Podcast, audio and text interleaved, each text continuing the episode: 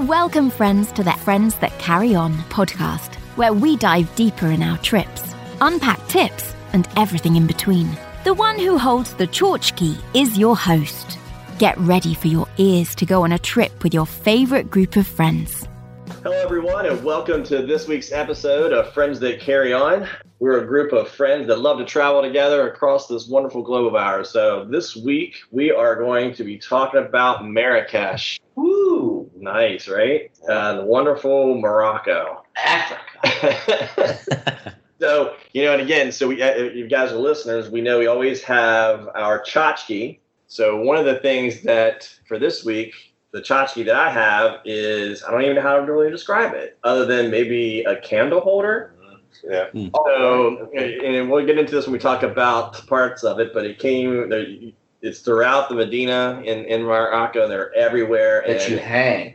well, I have a Yeah, several. you got So- I, Hang don't you remember the bag I have? we right, know that, okay, but yeah. right. So anyway, it's a little candle holder. It's it's handmade of some type of metal. and Yeah, uh, crafted, but it's really cool with all the little holes in it. It gives great light, but it's it's just kind of unique. Never seen anything quite like it. So that's kind of the the the tchotchke of today. So with that, uh, let's introduce the cast of friends we got with us. We got coming from wonderful sunny California. Jim Reed. Hello, hello. Yeah, and in, in the wonderful uh, Friends that Carry On Studios, have Jim Scott. Eric Fargo. and of course myself, Tony Price. So welcome everyone, and let's just get right into good old Marrakesh. So we talked about you know kind of this one epic trip for our friend Jim's birthday. What they call it, the uh, James Bond episode that wouldn't end.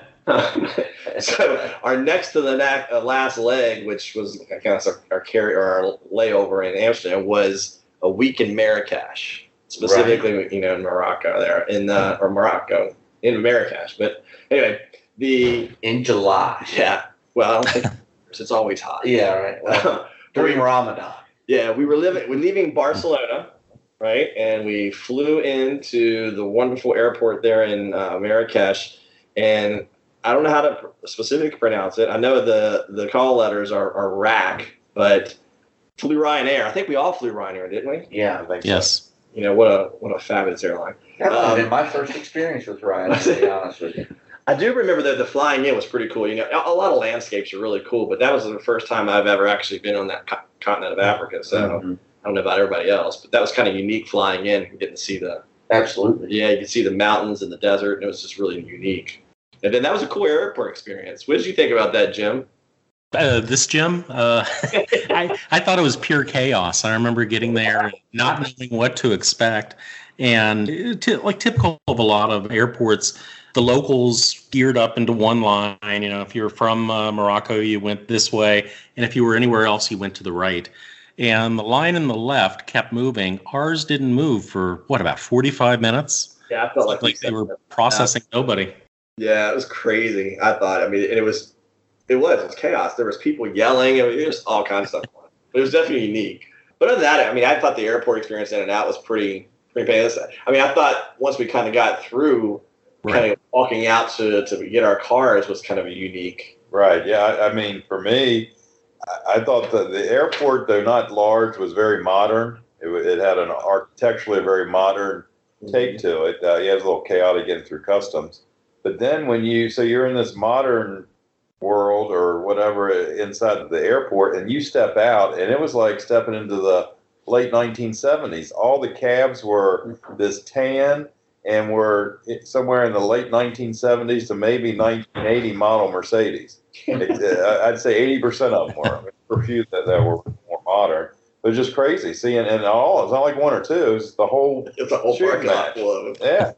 And then you know, did we all pile into? No, we had two different cabs, right? Mhm. Yeah. And Eric, you want to comment on that wonderful cab Oh, ride? man, I'm heading into that city is quite an experience via cab ride in the front seat. I can tell you that. I think I was in the front seat of that one. I don't remember, but I remember it being pretty hectic and because they go any which way and all over the place. And I could be glad. I was glad I wasn't driving. I, I, I should edit that film and uh, put it up on the on the website. Yeah. Oh, you I have actually filmed that. Oh, Jim, I don't know if you remember. I, I I ran my camera, my phone, and I was sitting by the window and just just was curious. I didn't know what kind of sights we were going to see because the Hmm. airport is southwest of the city. So you have to kind of come in. You go by several of the parks till you get to the old town, the Medina.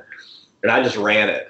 And when I went back and looked at it, I was like, wow, I kind of forgot some of the craziness Oh, I that you kind of, I, you know, just kind of random stuff, you know. Yeah. But cool adventure, I thought though, coming in in from the airport again to I think for all of us a, a different, I guess, culture and world that we'd never been Oh to. yeah, I mean our we're not used to seeing so. camels on the, the, the street corners or Yeah. the road corners, not so much street corners. Well, the driver did take us right to our tunnel, that was the other thing. or whatever you want to call it, right, So- Jim? Yeah, so going into this thing, and unfortunately, our, our good friend Terry, who who booked our Riad for us, is is wandering around Portugal somewhere right now. So I'm not really going to feel bad for him at all at this stage, but he's missing out hanging out with us. But anyway, that, yeah. he booked this Riad, and I honestly, when he said this Riad, I was like, "What the hell are you talking about? What is a Riad?" I didn't concept of this until I started looking them up. You know, and it looked fabulous from these pictures. You know, we've all been deceived occasionally by pictures. I was thinking, okay, but then when the cab dropped us off, when you looked at the map, I don't know if you realize, Jim, that that street actually went on through, and it goes to right into the Medina, but they had it blocked off. Right. So they we, they just unloaded us, and of course then we had to make this what what do we call it three block maybe? Well, we had to meet our guy first. yeah, our We had- guy, we had to meet our guy. And they walked us through. You know, we're stepping over People. people sleeping and Cats. cats, and around a couple corners and under a bridge. Oh, and, it, it, the aisleway or the, the roadway or path kept getting narrow. Each time we made a turn, it got a little more narrower and a little darker. yeah, It really did feel quite sketchy. I, I, Oh, I. I rarely have uh, you know worries going into a place, but you know that wasn't the first time on that trip that I looked at Terry and I said, "W- you know, "What have you gotten us into, T?" well, and, and then you got the, the smell of, of, of cat yes. piss. Yeah. So you got that getting stronger and the, the, the and in and out of the shadows. yes. Yeah. It messed with your eyes. And I can remember not really being able to see and almost stepping on a person that was almost lying there sleeping. He was sleeping under the bridge. I Yeah, tripped a, a lady, an elderly lady. I'm like, oh Yeah. my gosh, I feel really bad, but I can't see through these narrow passageways and the shadows. And And of course, a lot of that sleeping on the street was because we were in the middle of Ramadan, Right. and these people basically didn't eat from you know half an hour before the sun came up in the morning until night, so they you know didn't have a whole lot of energy, and you just have to sort of conserve it. Yeah, it was pretty amazing. So, so we take this walk, right, and then I remember we opened this gigantic door, which led to another door, and we opened it up, and, and even that little entryway was just kind of like dark and very, wasn't very tall. And then we turned that corner and went into the courtyard. I think we all looked at each other and was like, "Wow, I really didn't see this coming." Yeah, Right. it was truly like an oasis. it was a little three-story castle right in the middle. Yeah, so for uh, everybody, you know, for our listeners, I mean, this place was so Riad literally is kind of a almost like a hotel accommodation that is your Large own house. Yeah. Um, and ours was three stories with a central courtyard that had a, a soaking pool, right, Mhm. kind of right in the center. there. And there was bedrooms on each, well, I guess on the second and the third floor, and then it went up to the Up to the, uh, to the a top. fourth We had like a little rooftop area, which was spectacular because you could see really across the entire old town. see good the and whole bad things. up the whole there. Medina, really, Yeah. all- all- most of it. Yeah, so we had what? Do we have eleven people there or eight people? Nine people there, There would have been like nine. Nine, right? But so it gives you just a, an idea of how large the place was. We had nine of us all. we weren't on top of each other at all. Uh, no. Very No. The other unique thing is, I think this was kind of an option. I don't know how else to refer to this, but we had a house guy and a house lady. Yeah. We didn't have them full time because we knew we were going to be out and about a good bit, but that was our guy who kind of helped take care of us. Our lady helped. She made us what? How many meals we have? What? At three, least four? three or four. Yeah. That opening meal I remember was spectacular. Yes. Though. I mean, Well, just- they the owner of the Riad had contacted us and said, you know, uh, this is you're coming in the middle of Ramadan. A lot of the restaurants aren't going to be open. Would you like us to provide a cook so you can have somebody make some meals for you? And we're like, yeah, absolutely. yeah, that. I mean, we sat down. I, I really felt. I felt like I was VIP or something. Oh, I Oh yeah. Those dishes And I that they rolled out in the presentation. And genuine. they did cook them in the Moroccan. tangine, the traditional, Ah, right? Yeah, it was It was spectacular. awesome. I thought. The other thing I remember too, when we got to that rooftop, you know, obviously a very Muslim country, but I counted there was eight minarets that Hmm. you easily see. I had to go back. I actually did this by our pictures, and I counted eight different minarets from the pictures. Wow. And I just remember too when they would do the call to prayer, and just they were coming from all the different speakers, and it was it was just kind of mesmerizing. Mhm. Just like kind of looking to it. I mean, that was throughout the city, but I remember that first time sitting up on top was pretty cool though. Well, that and, and you had the call to prayer going out, and then as the sun was setting in the evening, it was at least if you're looking in the proper direction, it was beautiful. Of course, if you look to the other side, and if you can picture a Jason Bourne movie where he's jumping from rooftop to rooftop and the barbed wire, we, we saw that too. So Yeah, that was pretty wild. I, I you saw those in the pictures. I guess that was up in Tangiers, in the movie. But yeah, so they they lined the tops of the walls. They just put Broken the broken glass. glass on the Glass. inside of the concrete. So Barbed people wire, from yeah. jumping over. But that was pretty cool though. What else do you guys think about on the on the Riad side of it? Well, I, I just the the whole concept because it's it's obviously you're in Morocco. It's hot, so it's concrete or, or stone with with plaster. But that made it cool in your rooms. I mean, I guess that's their cooling method. But it, it was still hot. What uh, definitely 110 to 120 every Yeah. day. Mhm. So Yeah. walking up Medina and then hopping in that that cooling pool was incredible. And to have seven, eight, or nine, you know, middle age, overweight guys in there cooling off, it wasn't a pretty picture, but it, it was needed and did the job. relaxing. It did the job. That's one of my fondest memories, sitting there in that plunge pool with Eric playing uh, Bob Marley's greatest hits, just rising up to the three stories in the Medi- in our Riad. Ah, create memories. Yeah, what it is. I, I do remember too thinking it was like, wow, it's kind of cool that all these you know Riads have these little pools, and then after we spent a day or two there, we realized, well, this is just really a necessity because Right. midday you have Where else do we you need have to, to. be? Right. It's Besides just right too hot to be anywhere else other than there. So yeah, so again, the, the other great thing, I guess, the spot that that Terry picked. I mean, we were only two minutes, three minute walk at Yeah. best. I mean, we were right on the edge of the Medina. The rooms were really cool. They were like they were like mud huts. yeah, it's That's all kind right. of. It was really uh, nothing like I'd ever been in before.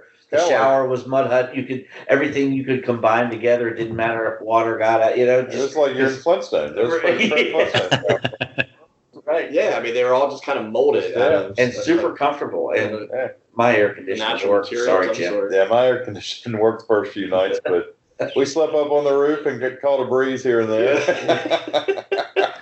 And got to know each other a little better. That's right. They really are the kind of rooms that you could sort of imagine thousands of years ago when, when you know humans were first creating places to live out of things like adobe that uh, were you know just in the side of a cave this is what you would sort of build something like this it's absolutely prehistoric in some ways It was. It is absolutely an experience I have n- yet to have again. Yeah. Yes, Really. nothing like it. And the other Right. thing I remember, which it, it was throughout the entire city, what was very noticeable in the, in the home was the artistic level of the mosaics. Mm. Wow. Mhm. Was just and the colors. Arches. I mean, and the, right. Those azure blues and yellows and golds and man, just the colors were just fantastic. I got so many pictures of just random things just because of the color and the Mhm. and just the Yeah. texture of things, which is amazing. So yeah, so speaking of the Medina, so that's the center, right? I think that's the definition, Old Town. Yep. I forget the Jim. Do you remember the the pronunciation of the actual center there? That park, was it the gemma alfina Alfina. That's it. Is that Jim Alfina? Yeah. yeah Yeah, so that's kind of the I guess the center open market area, and then all the souks, you know, and the alleyways kind of surround around that. But wow, what a what an interesting interesting place. No. wild wild stuff i was looking through my pictures getting ready for the uh, podcast today and it's like uh, you know the first picture i pull up has a guy on a little tiny 1940s looking motorcycle with a monkey on his lap Ew. I felt like instantly in an Indiana Jones movie. yeah Like, where is this guy coming from with a monkey? I have a really good photograph of a snake charmer. Yeah, didn't you have to pay that guy? I, got it, Brian. I, am sure I did. I that, those were yeah. We that is probably what we should tell viewers about these snake charmers and how to go about uh, dealing with them uh, because they will. Uh, some of them will kind of force themselves, not really force themselves, but they can do. It can feel that way. It's it's an interesting. Uh, if you look at them, they're gonna maybe put a snake on you, or Not just any snake, a cobra, most likely. right, yeah. And you have to pay to get it off. You got to be careful. But if you're gonna take photographs, just offer to pay, and you'll be, you know, no big deal. And Yeah. they'll take pretty much And- coin, coinage, whatever you hand them. But uh, And it's okay not to, you know, come close to it, not to feel like you have to do it, because it's a fairly unethical. Uh, it is an unethical thing. They uh, wire the, uh, they either wire the cobra's mouth shut or they pull its teeth. So basically, a death sentence for the for the cobra. right. I do remember too that one of the was it was so amazing to watch the transition of the park, for lack of a better term, I guess the, the central area there from morning Plaza. Mm. the plaza until the night. Oh, Like- right. They did transition. One of the that craziest thing, and, that- and this would be a psychologist or a marketer's great case study. So, how do you put 14 different orange juice trucks side by side by side, time. no difference in them, Not a and look at determine which one of those positions is the best marketing position? Because I remember, I think J- Jim Seven Scott- on one side and Yeah. seven seven back I know to Jim. Scott and I walked around that one morning, and we were going, "Okay, there's got to be a difference, right?" So we walked around and walked around, and like, nah, No, They're pretty much all the just all a same. bunch of fresh oranges stacked up and looked exactly. Yeah. Each cart looked the same. Yeah, so for our listeners, it's literally kind of in today's world a, a food truck that w- most of us are used to seeing now. But the one side that had a, a built-up awning that would pop up that exposed a, a bar top, and then on the back side it was just loads and loads of oranges, and they had some fresh squeezers, and they made you fresh orange juice. And it was good. It was spectacular, but I just don't know why there needed to be 14 of them. All right. Right, Yeah. there weren't like lines in front of all of them. They were beg- they were you beg- could go up to any one. It they were matter. begging for you. Oh, they were haggling. too. And it was what was great is listen to the one guy next to the other one tell him how much better his place was than the other one. your orange juice is better than his. I don't know where you got your oranges, but for some reason, I don't know what it is, man. Yeah, so then you had all of that that kind of stuff going on in the Yeah, mornings, yeah, and then yeah. it slowly transitioned to the food tents or whatever. Right, What were those called? I no, do, they, I they don't- were food areas. 'cause do you guys were- remember the number of the place we ended up stopping at? Because they told us a thousand 15? times. I, I don't remember Why the does exact 15 number, but stick they, out? they went by a number, come by Yeah. whatever their Yeah. number. Wasn't it something that ended with like a nine, like 59, you'll be eating fine? Or Yeah, there was Oh, something yeah, that had a Fifty-seven rhyme to going to oh right, fifty-seven going to heaven. I do remember that.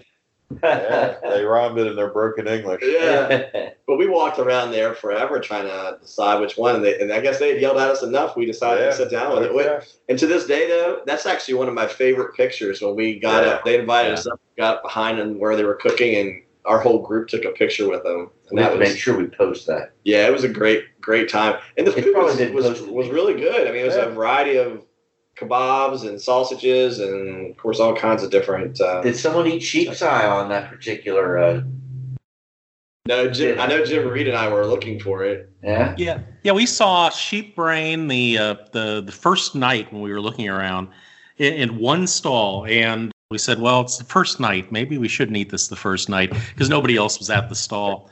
But we'll we'll do it towards the end, you know, so we don't have to suffer quite as long. But but then after that, we never saw it again. Yeah. Yeah, and then at night, that's just, that's when you saw all of the the vendors out there with their wares. You know, obviously you had the souks that down the, the alleys, but everybody kind of came to that central marketplace. That's where we I purchased a bunch of those little metal candle things and a whole variety of other stuff that I got. But there's a lot of cool things going on around there. Well, that whole the whole plaza just had a real energy to it. It, it was real, just came to life. Yeah. Who are those guys? Remember, there was somebody that had like a hat on with big twirling things at the end, and they just twirl their head around like a dervish and and make the thing you know, sort of dance in the air while music played. It was just you know really a carnival. Yeah, that was definitely a carnival atmosphere.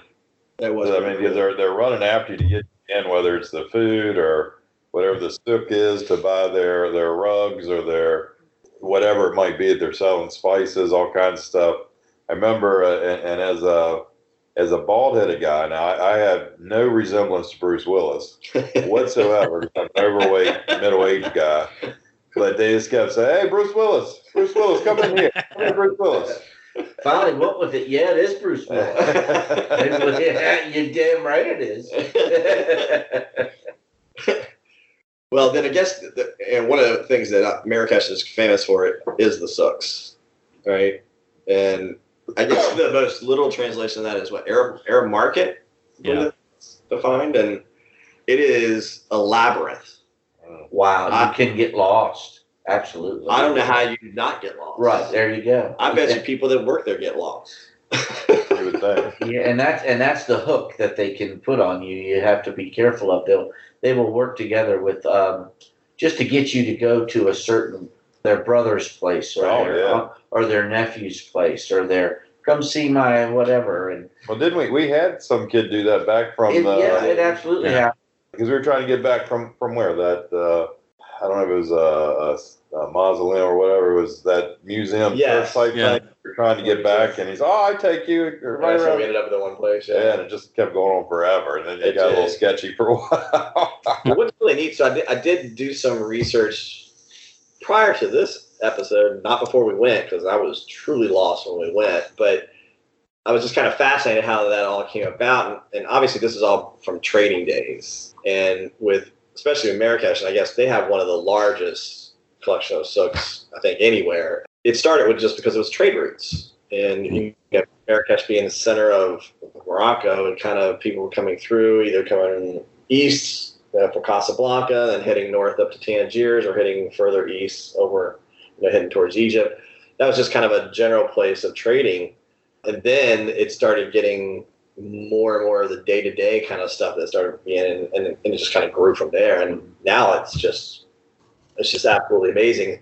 So, and, and they even haven't broken up. It's kind of funny when you first go, you feel like it's just this crazy hodgepodge of everything. But then after, I guess we spend a week there, you realize they have sections. Mhm. I mean, there was the leather section where, where most of all of the areas were, were leather products. Metals. The metals, uh, tiles where you can buy the, the tangines and the bowls. There was the spices, um, dates, olives. uh, of course, Berber carpets, rugs. Carpet, I mean, right. my goodness, some of the most amazing things in there. So they do have this, you know, ice that out, but wow, it, it reminds me of the canals in Venice. I mean, you're Yeah. straight line, right. One leads to another, and there's 35 different angles you can take. So one of the things I did remember towards the end that I finally started to figure out was the the very large minaret. I won't pronounce this right, but it's Koutoubia, Mhm. the, the mosque that was right by where our Riad was, and it's like one of the largest one. So it was kind of my beacon. So mm-hmm. whenever we came out from under cover of, of one of the souks, I would look up and say, "Okay, I know roughly where I'm at." and didn't it have a weird weird advertisement on the side of the wall? I remember that. That's I remember that. I remember a weird advertisement. But yeah, as far as the six, I mean, it was just it was amazing to me just the stuff you can buy, and I literally bought another duffel bag mm-hmm. to load up all the stuff. I just remember standing in line too at the airport, going, "Oh, I forgot I'm on Ryanair. I am so screwed. They're never gonna let me on." I didn't want to pack that or you know check that stuff because I was afraid they'd Yeah. just destroy it. I'm a, that bag must have weighed 75 pounds standing in line, I thought my shoulder was going to fall off. And I remember squeezing beside Jim, and I was trying to hide in between him and Teresa, just hoping that the gate attendant wouldn't see my bag. Hey, he stopped though with like plates and Oh, I heard and I had bowls, All that I had metal? tangines, I had these ornate, uh, I don't know what you would call them. They're kind of uh, decorative things that go around like an outdoor candle on the wall that you hang, plus all those little metal, you know, candle things Right. and spices. You know, I had all kinds of stuff. I could even think I was opening a shop when I got home. they want you to barter. They disrespect you if you don't. So they want you to barter, or not but negotiate. I'm sorry, my bad. You know, the moment that I really remember in the souk was uh, I think it was the kid you said who, you know, helped us find our way back uh, from the madras and from the one museum. Uh, kept saying, you know, yeah, come by my uh, uncle's store. Do you guys remember that? We went in there and uh, we said, okay, we'll listen to the spiel. What the heck? And so I just have this vivid image of all of us sitting there gathered together, you know, crushing up. There was a lot of spices and we were smelling them. And the next thing I know is uh, the woman in there said, "Do you want a massage?" And I, I think I was the first one to volunteer. Sat down, and the next thing I know, she was taking my shirt off and putting some kind of weird uh, eucalyptus uh, burning thing all over my chest. And uh, a ten minute massage it was actually kind of cool, but uh, for a while there, I didn't know what was going to happen. And then she did that to all five of us. You know, a bunch of big Americans sitting in there in the middle of you know public with our shirts off, getting massages. seemed seemed quite an experience. you think? I'm Yeah. It's probably not one that many people have. And that eucalyptus was strong, wasn't it, Jim? I don't think it was just eucalyptus. I don't know what else was in there, but uh, it was you know a real paste of something that uh, opened up every pore. the, the colors from in there is what I thought was so impressive. I, w- I kept taking pictures of just the walls of all the spices just because of the immaculate colors of everything. I was looking through the pictures from that too, and I'd, I'd forgotten that they were playing of all things Joan Baez when we went in there. Diamonds and rust. It's like, Right. and how, how do you even bring all these things together? Totally forgot that. Wow. That's why we trust you to do that. Bring it all together, brother.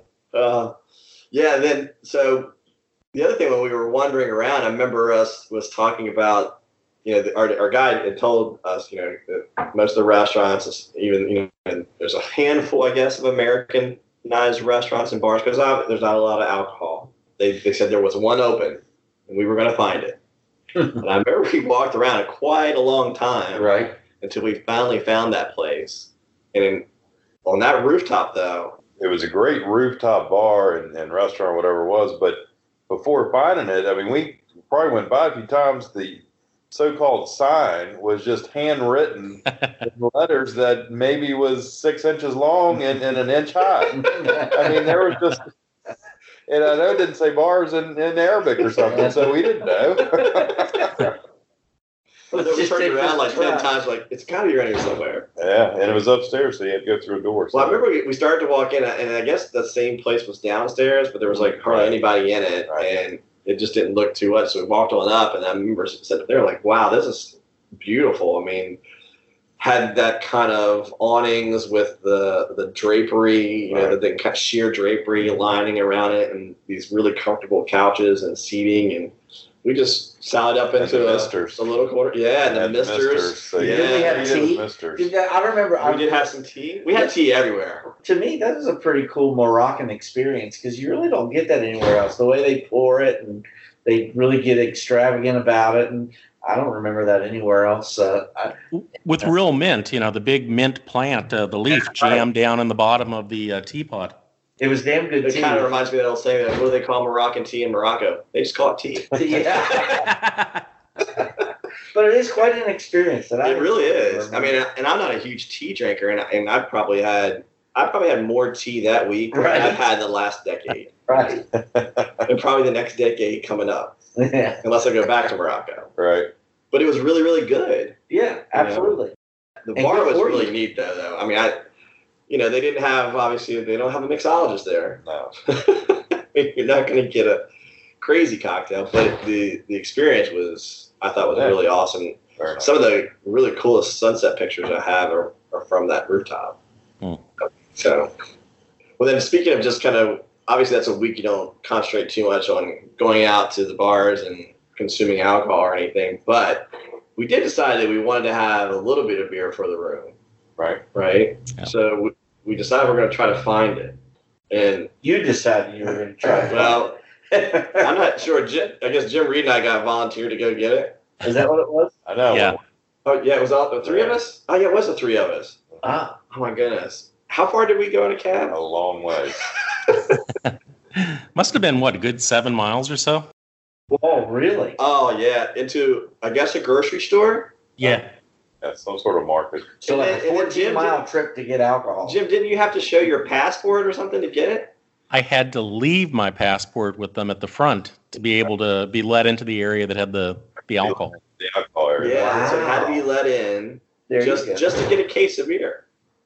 A case of beer and a couple fifths of vodka too, if I remember Yeah. correctly. That's true.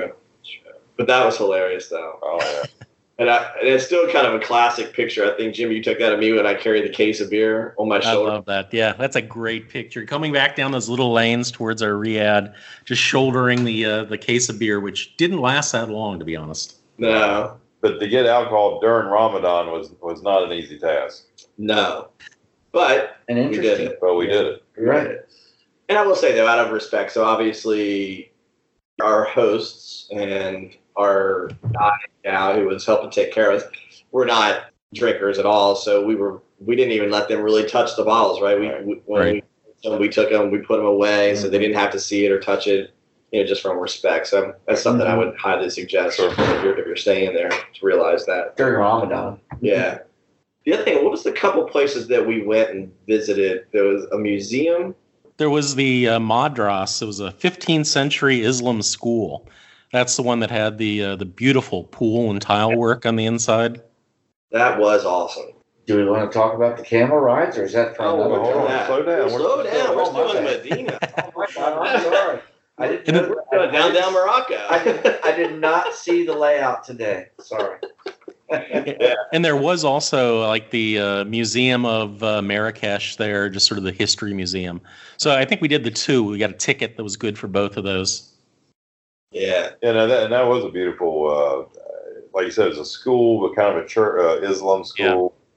And uh, yeah, the pool, just everything was it was really neat. The mosaic and and the doors, the big openings, and the way they got that. I don't know how to describe it, but that Arabic kind of flow to it. Yeah. I also remember that building had phenomenal wood carvings on the second floor. Right. That's right. Those were spectacular.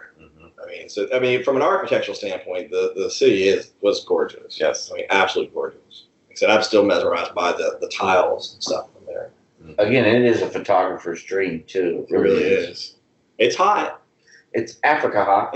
literally. And I, so, since we're going to move out of the Medina and kind of get out, out of town, I will have to say, so it's kind of funny. You know, we've been on a trip for probably 14 days at this point, and we're pretty good for the most part about eating local. And I remember we're sitting there, and just you and Teresa that went out. Tre- I know Some I, All right. somebody else went with us. somebody. Next thing I know, they come rolling in with buckets of Kentucky Fried Chicken. I was going, "You found a Kentucky Fried Chicken?" Right I across. remember, I remember Teresa saying, "I just can't eat any more." Was it tan food or yellow food? But I have to say, it, it tasted pretty good once I had a piece. I was like, It wow. was it was it was good KFC Yeah. chicken. But then come to find out, KFC is like one of the largest franchises of fast food Internationally, yeah. internationally. Yeah. Not here in the States as much, but yeah. But yeah, I had to mention that. That was pretty funny. Yeah, It's kind of a absolutely. thing. I Um, remember the biscuits weren't very good though. Uh, That's the one thing that disappointed me. uh, I don't know if I even tried a biscuit. I don't remember the biscuits either.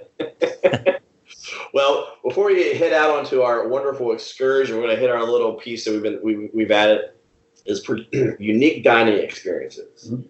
So this week, Jim Reed, you're going to cover that for us. What do you got for us?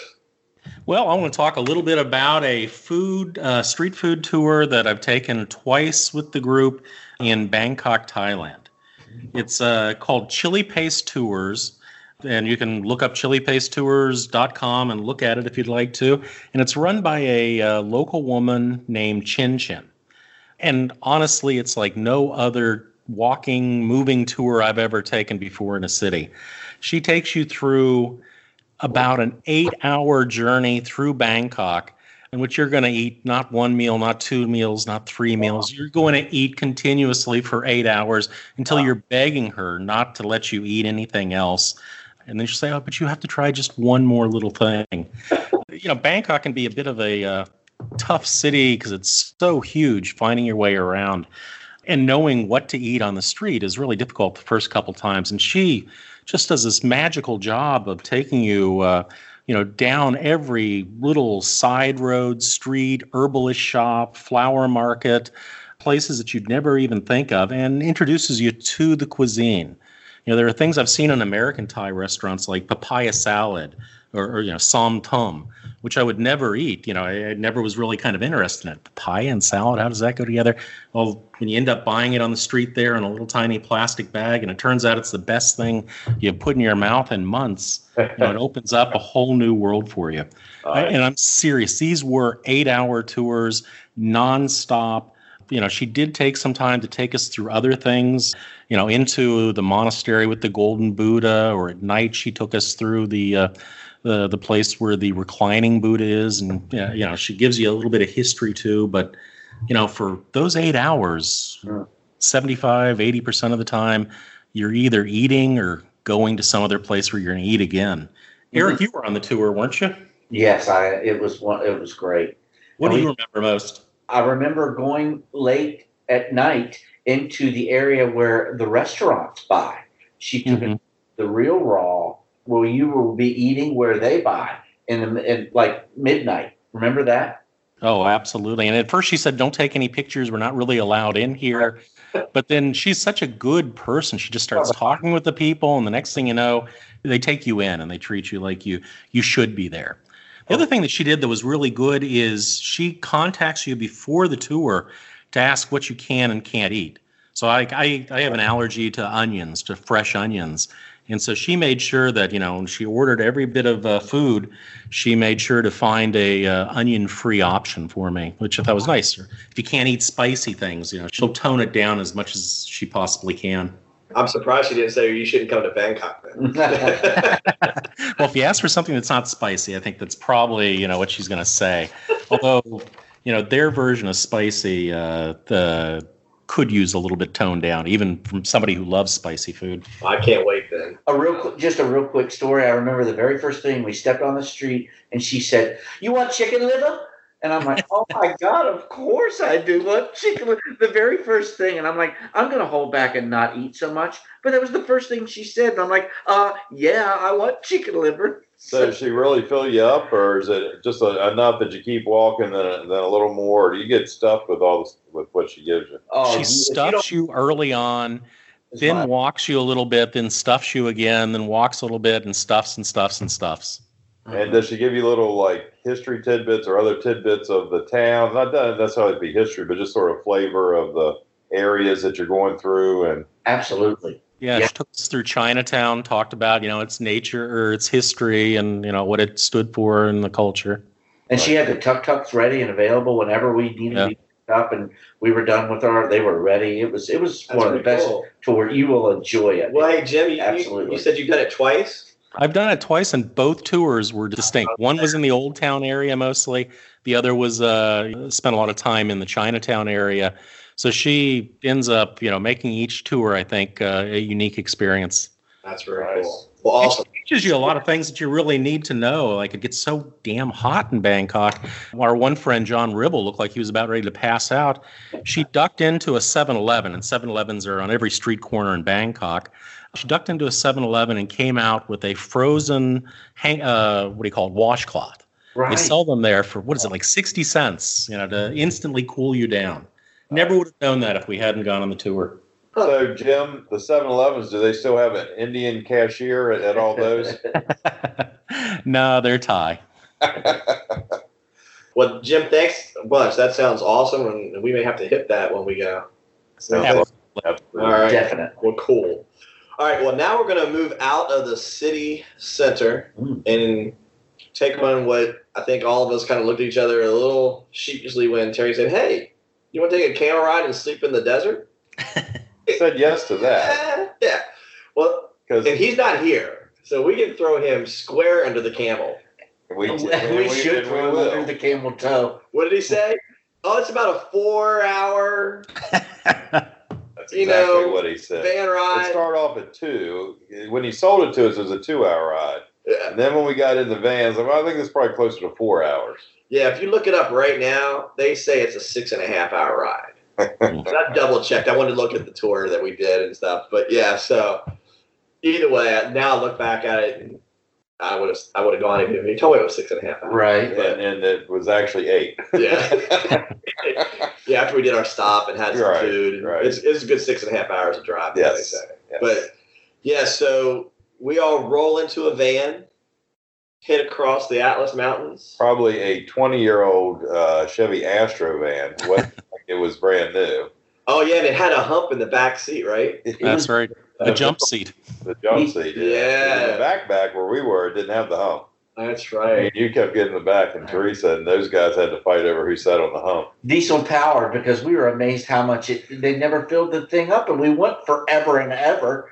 Yeah. We're like, mm-hmm. man, this thing must get 400 miles to a gallon. So I, I'm going to do a quick little just synopsis of what the trip is, and then we'll kind of go back to the beginning of it, and then kind of get into some details. So basically, what you do is you take a van ride across the Atlas Mountains. So you get to there's a couple of different deserts you can go to, which all of them are kind of contributories or you know beginnings of the Sahara Desert. So we were outside the town of Zagora, so it's the Zagoran Desert, and then you jump on a camel and about an hour ride about An hour, hour and a half. yeah. Mm-hmm. Cross the dunes to what they call a tent city, which, you know, it's basically your accommodations. You camp for the night, and then you get up in the morning, you take your, you know, camel ride back, jump on the van, and you come back. That's basically the trip. With a Berber tribe. It's Right. a Berber tribe tribesman Yeah. that hosts you. So that's the, the trip in a nutshell. But, so we get on the, starting off, we get in the van. So for get our listeners, Terry, he's scared of heights, right? So we didn't really think about. I'm thinking driving across the mountains here, you know, in the United States, driving across, you know, the Rockies. You know, we build giant bridges to take out some of the crazy curves. Oh, not there. No, Mhm. no, no. No guardrail. Well, you had boulders occasionally. Right. You mean guardrail. I, I do remember this. So it was considered the 10th, it's the most 10th most dangerous road It's in, in the the, world. 10. Yeah. in the top 10 and i remember before we went cadillac did a commercial of They this on this Yeah. particular road and it shows how and i'm like that's the road we're going to be traveling yay Yeah, and boy, those drivers. I mean, those right. delivery trucks and our van trying to pass the delivery truck on a two lane road with no guardrail and I don't know how many hundreds. 6700 Wow. feet up 8000 feet up down. I mean, it's It's just like- like 5,000 feet down. couple times. yeah. Usually it does, doesn't bother me. I, there were several times I had to kind of look away. Oh, I was yeah. like, oh. But I remember looking back at Terry a couple times. he had a couple different shades of green, I think, at, at one point. But it was a great ride. Great pictures, though. Oh my Oh, it's goodness! a couple stops along, and just it reminds me of like I don't know, just some of the movies you would watch back in the day of of, of Egypt and just Mhm. the African and things just cut into the sides of mountains, but all of the architecture kind of blends because it's Adobe. It's all yeah. built out, and it's just it was just, and then you'd have these little creeks. And that would be your greenery, and everything within it was all there's right so many feet of it were was green. It was just It was funny as you traveled along the mountains, you knew where the water was because it was the only area that was green. yeah. Yep, there. and we saw a lot of cool stuff. And one of the coolest stops, and one of again one of my favorite pictures of you, Eric, from how we convinced. So, you know, maybe not all of our listeners, a lot of them have, has heard of argan oil. You know, from the the goats, right? Mhm. That climb up into the trees and eat the berries, and then Eat the seeds. seeds, Seeds. or the nuts, Yep, The the nuts. nuts. Poop them out, yep, pass right? 'em. Pass them out, and then they take them and then they grind them.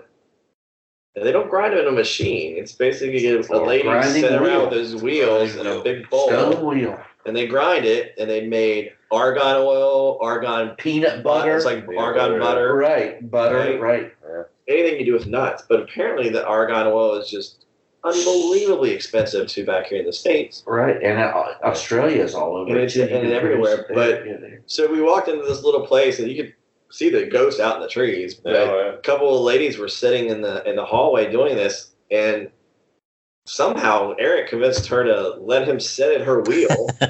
I really don't Try remember how that happened. I don't either, but I think happened. she asked me, and I didn't want to turn her down. And but I got a great uh, picture you know of what you I mean? sitting behind I that know thing. it It's is a great photograph. It was awesome, but uh, and I do remember too, like right across the street because we've been through the souks, and I bought a couple of those bowls. I guess you would call them soup bowls serving bowls. You know, they're very, very, you know, they're just gorgeous. Mhm. And but they were they were a little bit more expensive there, but going on the mountains, middle of the Atlas Mountains, I snapped this picture and I looked at the picture and I'm going, that bowl looks awesome. I'm gonna go over there and see how much that is. well, it was it was Right. cheaper than the little ones that I bought back in, Right. in Marrakesh. That's why you loaded up. that's why I loaded up. that was really cool. And then that, that one cafe we were or cafeteria place that we stopped and we got a drink. it great views too across the valley. it did. That, That was, was that was an interesting stop. Yeah. I'm talking about where we ate. No, not where we ate on the Oh. way. We haven't quite gotten Oh, there. oh, Do you okay. remember that little cafe? Oh yeah, when we to get a stopped to have something to drink, got use you, the yeah, restrooms. the. Yeah. And then and those restrooms were were interesting. They were just I don't remember. pretty much well, I don't remember just a a hole in the ground pretty much. that happens a lot. And then you also guys remember, uh, you know, the Atlas Mountains are just was to me gorgeous and nothing Yeah, like any unique, mountains. Very unique. I've never been to the moon, but it kind of made me feel like a, a Yeah. moonscape. right, yeah, very similar to what what you would think that would be, right? Kind of a blackish rock. And then once we got on the other side, on the desert side, heading toward, I guess, is that Algiers? It's over there, heading that direction. Mhm. We saw this enormous kind of sand dunes, and then like an entrance to a, a movie studio. Yeah, Yeah. It's like, that was wild. come to find out, that, I guess that's where they do a lot of those films um, They, yeah. about the deserts and stuff. And Mhm. Part of uh, Game of Thrones was uh, filmed there and Gladiator. yeah, Oh, yeah. Atlas Studios there, yeah. Yeah, Yeah, it's right. Studios. Yeah. Yeah. it was pretty neat though. It was, it was just kind of funny. Literally, when you say there's a studio out in the middle of the desert, where it really was. was. Yeah. and then, so we get to our cafe, we get to this star, this, this dining place, and we're thinking, oh, we're here. And I don't know which one of you guys saw that we sat down at this our table. And again, we think we're at the end of the top, and we see this tour group of people coming up, and people are crying. Young girls, teenage girls are crying. People are They're just just They're sweating sweat. profusely. Their hair is all disheveled. Just like, you're like, what the hell did we sign up for? What happened to those people, Terry? Why are they looking like that and crying coming out of the desert? What have you gotten in, us into? well, trying to find out that that wasn't our tour, and hell, that wasn't even our stop. We still have two more hours to drive. That was just a place to eat. It was Right. halfway. Well, he had this huge mural of a map up there, Yeah. and we're looking at it, and we see where we're at. You know, the "You Are Here" part, Where are and we? And then we look over here, and where we came from, we were only halfway there. yeah, we said, then- where are we? and He then- points right there in the middle. We're like, we're halfway there. He's like, yeah, Well, and then four more hours. then Tony pulled up on his Google Maps where we were, and it had stuff up to where we were, and then it just went blank the rest of the way. They were thinking, dude, if if Google hasn't mapped it yet, uh oh. we might not be coming back. but anyway, so we get back and uh, we get in our van and we head to to Z- I guess well I guess we were in Zagor. We were going to the the edge of right. ever. Another four more hours. I do remember this, but I don't know if anybody else got a picture of the guy. I don't think he was too happy with us. It looked like he lived in this little adobe hut carved right into it, and he looked like somebody out of a movie. I mean, and he had that snake underneath Snake. his Oh, yeah. You're right. but he was but he was outside the city. He was just kind of standing Yeah, there. He was along the road though. He Yeah. Knew. Well, like, we stopped there. There, for some reason, we uh, well, we stopped because you get you had all those, like you said, the the adobes into the side of the mountain, Yeah. which was a good view. And he walked up with a big, big burlap sack, I was like, what? which which We're gonna get held up by Cobra. Burlap sack was full of snakes, and he just wanted photo ops and us to give him money. Right. Yeah. And he was pretty aggressive, but I don't think we took any pictures with it, did we? No. No, I took no, a I didn't a picture. I took a I took picture of him walking Oh, away. yeah. I have a photo of him walking away. I think uh, I sent it to Joel. You get to post it after Yeah. this. It's, uh, I took a photo of him walking away. He, Well, then we get we I guess we, we jump back in the van. We get down to where we're supposed to Yeah. catch our, our camels. Usually it's catching a train. Now we're catching camels. Yep. But uh, was it our driver that took us into the place to buy? And I forget the, the I apologize. Does anybody remember the, the traditional name for your? for the headscarf. That's oh. I don't remember. I don't. yeah, it was like a little town just maybe five minutes from where we got our camels. You remember what they called the headgear Yeah, what's on they our head, called? Jim? I don't know. I- I'm not sure. But but if you've seen you know movies set in uh, the, that area, you've seen the guys with the long robes and the headgear on top. It's exactly what they did to us. They looked at each of us and found the right cloth and put them on top of our heads. Yeah, they Yeah. wrapped them around our heads properly. I'm not and sure I could do it again. I got Uh, pretty no good way. at it that day. No way I but could do it again. It was pretty amazing how they did that so that it would stay on. And definitely something they learned from years and years of being and surviving in the desert. Right. You know I mean? So it was really kind of And one of the things I remember just for as we were coming to that little town, just before we stopped to get that headgear, there was uh, oddly a bank there that had a digital clock and thermometer, and the thermometer was 120 degrees, and this was at six in the evening. yeah, So it was 120 It was degrees. cooling down. It was cooling down, and we were about to go out into the desert. Yeah, yeah. I think we gave Terry another one of those. What the hell were you thinking, Terry? we saw that 120. And what I loved is, you know, our van pulls up and it stops kind of where the road just ends. yeah, It's like a road, just it's like a dead end. Your dead end is a desert. the sand kind of Washes over in, it. washes over the road, Yeah. and we just pull over and like, oh, are those camels for us? Well, yes, they are. those camels are for us alongside the road. Imagine that. One hump or two. I have to say that was a pretty wild experience. right, that Yeah. was right. That was pretty wild. So get out, get out. Okay, what do we do? But by the time I got out of the car and somebody got my bag out of it, I think I was up on the camel within three minutes of walking out of the Yeah. car. I'm, I'm not kidding. I was the first one up, I think. But they they just I, we got some great pictures, great videos. Like I said, about an hour, hour and a half. And yeah, but come around that corner, and it was pretty impressive. I mean, it, it, there was about five guys. I think our guides. There was about five of them, and then I counted for our pictures. something like that. through. Yeah. But they took us through. They walked us through, and the tents. I mean, they called it a tent city, but it was basically, I guess they made almost like a courtyard Mhm. for us. Down each side was a row of, of individual tents. They each had two cots, and, and when I say tents, they were elaborate. All right, big Yeah. Burlap. just layer and layer. decorated too. Right. I mean, the, the rug. Not, I didn't expect it at all. I didn't either. And then the and then they had the big center tent, which we found out that's where we ate breakfast. I guess the next morning or din- Mm-hmm. yeah, dinner that night. Oh, it was open air there. Well, that remember they had Breakfast that little the next tent in the morning, back. right. Yeah, but the well, the most impressive part was the living room in the desert. Oh yeah. That's The outdoor great. living room. Yeah, so for our listeners, just imagine your living room floor with Berber carpet. Well, that's it. Just underneath was the desert. Desert. Yep. And that was just so amazing. I mean, and they had it kind of things underneath of it to build up to make almost like a natural couch or something to lean mm-hmm. against. And Had pillows. it was just amazing. Pillows. Absolutely amazing. Yep. And then the most one of the most impressive things was there a separate tent with bathrooms, Yeah. solar powered bathrooms. Yep. So you could get a shower out in the middle. of the Heated water with Yeah. solar power. Right, right. Yeah, it's just absolutely amazing. Absolutely amazing. And they cooked us a meal, traditional meal. There's a Berber tribe. And then they played music for us, got the bonga and got us involved playing the yeah, we were and playing we were playing traditional uh, Moroccan music. Yeah. What are those called? I don't. I was beating the Oh. drum. Oh, okay. little merengue or That's whatever. one thing I can take care of. I can hit that. And then you, there's a great picture of you, one of the one of the the tribes. Right. Oh, right. Yeah. That's your he, buddy. he was the one that wrapped my head and wrapped me up the next morning Hmm. so I could go uh, for our journey back. He said, "I it's like tying a tie. You know, you know, you're." I, that's what I felt like. Like, oh, thanks, Dad. He's wrapping that thing around my head. I never wrapped that thing around my head in my life. I wouldn't. I wouldn't know how to do it now, and he did it for me. It's like that's Yeah. what I felt like. And I do remember too. Um, you know, we were thinking about getting ready to, to crash for the night, and we walked into the tents, and they were still really hot. Oh, Right, oh, my yeah. Just not a lot of air movement. So a lot of us came back. if Not all of us came back out because you lay there. So imagine, you know, we always talk about if you're in the country, someplace around where you don't have any man-made just light, the Zero the sky. light pollution. There's zero. Yeah, And how many shooting stars did we see? Just Three hundred eighty-seven thousand.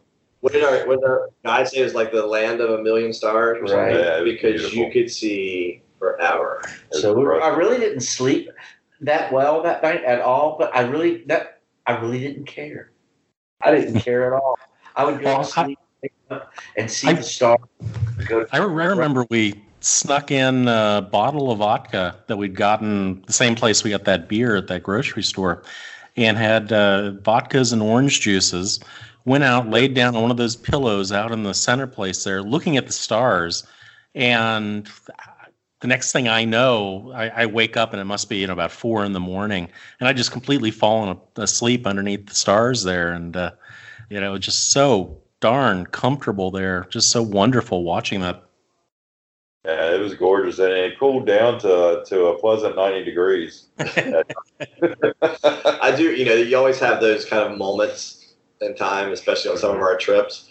That was one of those that when you're like Jim was just saying, laying there, kind of having our little yeah of orange and vodka, looking up and just seeing all those stars and realize you're laying on the floor of the desert in, in Africa. Right. That was the moment we forgave Terry for the uh, eight-hour ride. It is exactly. Yeah. yeah, and that was just that truly is a, a spectacular moment. Yeah. So I, I, would do it again. Highly recommend it. Uh. How do you choose the right? To, uh, how do you? So, question: How do you choose the right tour well, place? I so I would say this. So you know, again, I following back up. This wasn't before because we kind of let Terry plan this. So when I was looking at it again and thinking, okay, well, how did we end up there? And what's some other things? And just kind of reading about them, depending on where you want to go. So we end up obviously having to do a lot of backtracking. So thinking about it again, what I may would consider, and just a suggestion for an alternative itinerary, was uh, Zagora is southeast of Marrakesh. Was if you went more to to the east, the city is Marzouk, I think. Okay. That is really close to where the Sahara starts, but that's a 10 hour mm. drive. Jeez. But some of the itineraries I saw was, if, especially if you want to go out of Spain, is to go east to there, do something similar to what we did, and then head a little bit more north into Tangiers, Tangiers and then go across at Gibraltar, and then nice. you can hit southern Spain. So Nice. That would be an interesting little twist nice. that's a little different. So just throw that out there. But yeah, if you want something that unfortunately from any place, six right. hours is about it. Well, you gotta go. I mean, if you gotta go over those mountains, there's no if, ands, or buts about it. No, no yeah. No fly over them. Yeah, it's just you're driving. It is. So, you guys got anything else to think about from the, the excursion? I mean, that was no it was everything we just said it was. It, it, had its trials and tribulations, but it was much, it was well worth it at the end. Yeah, it was absolutely spectacular. One uh, thing I vividly remember though was our driver, who, as you said, was wonderful at uh, you know uh, driving around those curves. At one point, said, "I have to go to the bathroom. Do you mind if I stop?" And he just stopped in the middle of the road and walked out, and a little bit ahead of us, and basically pooped, you know, right on the side of the road with uh, no toilet paper or anything either. So uh, uh, you gotta sort of roll with the punches if you do something like that. Well, you shake hands with the right hand. that's right. oh my goodness, that's funny. Eric, you got any thoughts or, summary for the, the trip that you can think of? Um, that portion of it? No, I mean you guys have pretty much covered everything. It'll probably come to my mind later on at night when I'm sitting in bed thinking, right. "Oh, I could have talked about this," but no, you guys covered it. It was a uh, that was the part of the epic trip. So yeah, you know, we say the epic trip. Seems like every one of them is epic, okay. but that was the begin, the first epic trip. That was a good one. Jerry, what about you? You have any uh, highlights that you uh, end up with? You know, I think we've touched upon everything. Just as Eric said, what a fantastic way, you know, after surviving the bulls in Pamplona and the pickpockets in uh, Barcelona, the whole Marrakesh trip was just, you know, how do you go beyond those other two stop places that we stopped? Well, this was it. This was just a wild ass place that uh, I'll always remember. You bring a memory to me now, Jim. It was planned really perfectly because we were really able to relax and take a step yeah. back after Pamplona and all the everything that goes on there and the nonstop 24 7 and able to really relax in North Africa. And, yeah. and it, you know, it, it really yeah. would work out perfectly that way because you get there and you're like, oh, wow, we can relax. We can yeah. take a deep breath and, you don't want to rush a trip through Marrakesh, do you? And as hot uh, as it is, you'll just end up passing out someplace in the souks. Yeah. Yeah, Jim, what about you? I'm glad we went there. That's uh, I'm glad it got planned in the way it did because I probably wouldn't pick that initially. Now, as, well, especially back then when, when I was more of a newbie to the to the travel scene. Now, you know, I, I, I would seek out places like that a little more frequently. But back then, I, I would have never considered adding that to it. But to have gone and experienced it, it was incredible, and I'm glad I did it. Yeah, that, that kind of, for me as well, is one of those places that, you know, you kind of always think about, at least, I guess, should they ever, but I always have thought about it'd be kind of cool to ride a camel or sleep in the desert or, you know, go to Africa or whatever, but never really thought that would happen. So, yeah, it was one of those things. I'm glad it got scheduled because I probably wouldn't have scheduled it. And, Right. and it was. And, it, and to your point, too, Eric, after those, what, first 10 days or 12 days of going through the whole Madrid, Pamplona, and Barcelona, and let's just say overindulging in food and drink and just right. everything, you truly did could relax there. Right. We were kind of forced to a little bit too because of the heat, but it was it was a nice nice thing. So that kind of wraps up our episode here on the wonderful city of Marrakesh. So we'd like to thank everybody, uh, all of our listeners.